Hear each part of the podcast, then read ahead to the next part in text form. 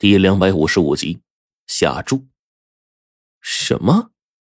在女鬼说出这句话的时候，我们都是一愣啊，没有想到在关键时刻尸妖幡然醒悟，竟然反应过来了。他转世了，即便是大王转生也不是他了。你们早就搬出他的身体，准备好这一切，你们早有预谋，一切都在诓骗我救他的性命，你们说是也不是啊。尸妖开始撕心裂肺的对我们一顿输出啊！哼，你脑子里就只想了这些吗？白飞宇忽然拂袖冷哼了一声，说什么你爱的死去活来，不过是装装样子给人看而已。给人看？尸妖顿时阴笑出声，冰冷阴森的声音，就连这个墓室当中仿佛都蒙上了一层寒意，令人止不住的浑身发颤呢。当我救醒他，你们再联合起来对付我是吗？那些哲那罗被我们算计数百年，死了那么多族人，此仇不共戴天，又怎么会这么容易的放过呀？你们打的算盘，还以为我不知道？等我救活了他，你们哪里归顾我呀？啊！几乎在石瑶说话的同时，他那僵硬的关节忽然就扭转了起来，我下意识的就往后退后了几步。这家伙呀，只怕是要动手了。仅那一瞬间，石瑶身上妖气漫天，忽然一层浓厚的烟雾忽然从墓室的每一个角落冒出来，一时间森冷的墓室就结上了一层冰晶。这些冰冷的寒气顿时让我们好像坠入了冰河，简直冰冷的刺骨而难受啊！尸妖忽然转过了一张美貌的脸，这时候我们才终于看清了，这她的确是女尸死后成精化而为妖的。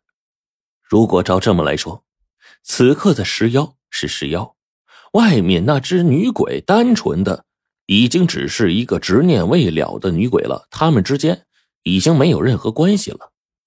快退！齐先生大喝，掏出了阴阳罗盘。这时那边尸妖一只右手臂上指甲闪着森寒的光，手臂忽然长出丈许，朝着我们这边其中一个人猛抓了过来。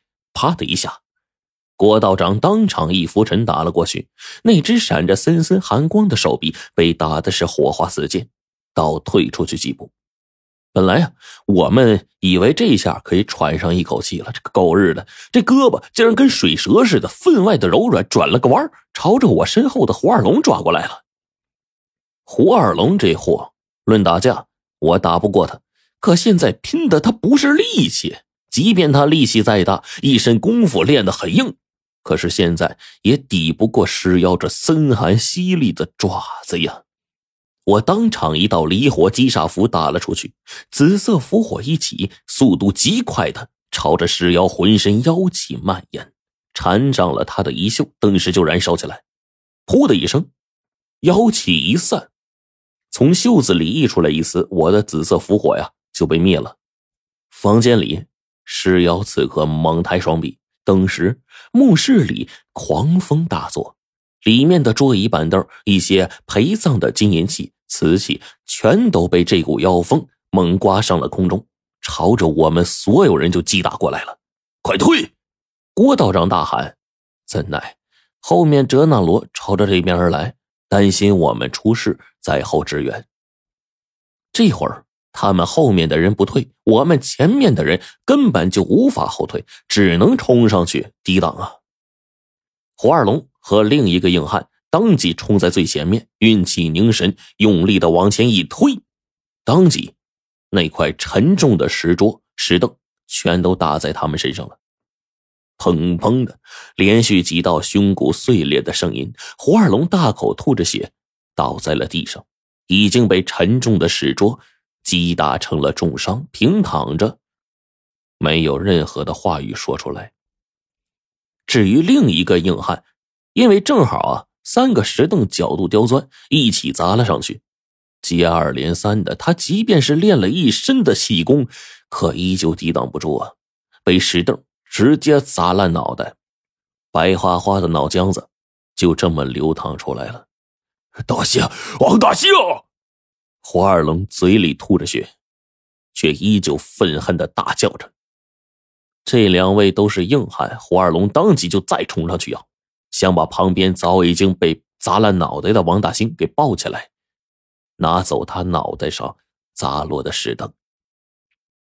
可是哪里那么容易啊？